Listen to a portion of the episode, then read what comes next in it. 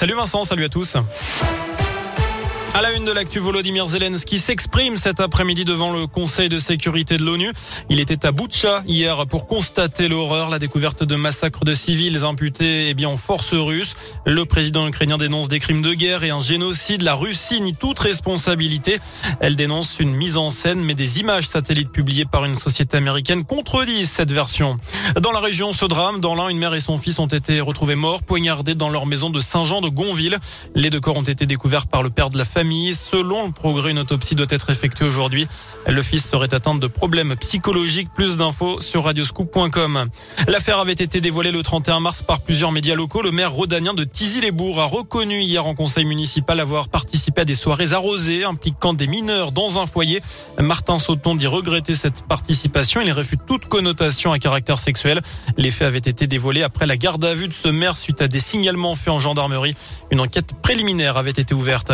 Contre les suppressions de postes et les fermetures de lits, le personnel de la maternité Lyon-Sud est en grève aujourd'hui. Une manif est prévue cet après-midi devant l'hôtel de ville à Lyon.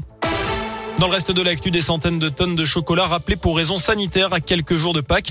Ce sont des Kinder Surprise, des chocobons, des Kinder Mini Eggs, des Happy Moment ou encore des Kinder Mix, tous fabriqués dans la même usine en Belgique. En cause un lien potentiel avec des cas de salmonelle, 21 ont été détectés en France. On passe au sport du foot. La deuxième phase de vente de billets pour la Coupe du Monde au Qatar en novembre et décembre a débuté ce matin.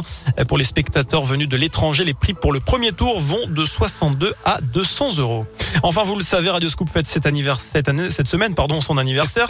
C'est très précisément le 5 avril 1982 que la première émission a été diffusée dans les anciens locaux de la radio au Mont-Cindre à Saint-Cyr-au-Mont-d'Or. Et à cette occasion, nous vous avons demandé de partager avec vous, avec nous, vos souvenirs ou tout simplement de nous dire ce que Radio Scoop représente pour vous.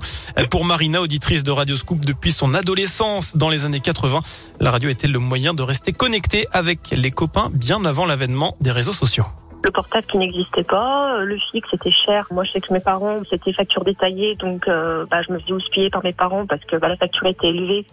Mais c'était un moyen de communication quand on était rentré du collège pour euh, échanger avec les copains et copines si on se voyait pas à l'extérieur.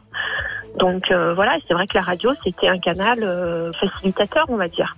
Et alors moi, mais encore aujourd'hui, hein, moi la radio fait partie de ma vie. La radio a toujours fait partie de ma vie.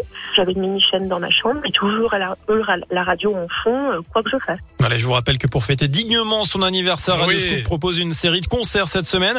Hier et ce soir au Transborder de Villeurbanne, près de Lyon. Sur scène ce mardi, Patrick Bruel, Clara Luciani, Joss Jonathan ou encore Aliel. Joss Jonathan que vous avez entendu euh, tout à l'heure. Euh, demain, ce sera à Clermont-Ferrand et puis à Bourg jeudi avant de se rendre du côté de Saint-Etienne vendredi. Voilà pour l'essentiel de l'actu.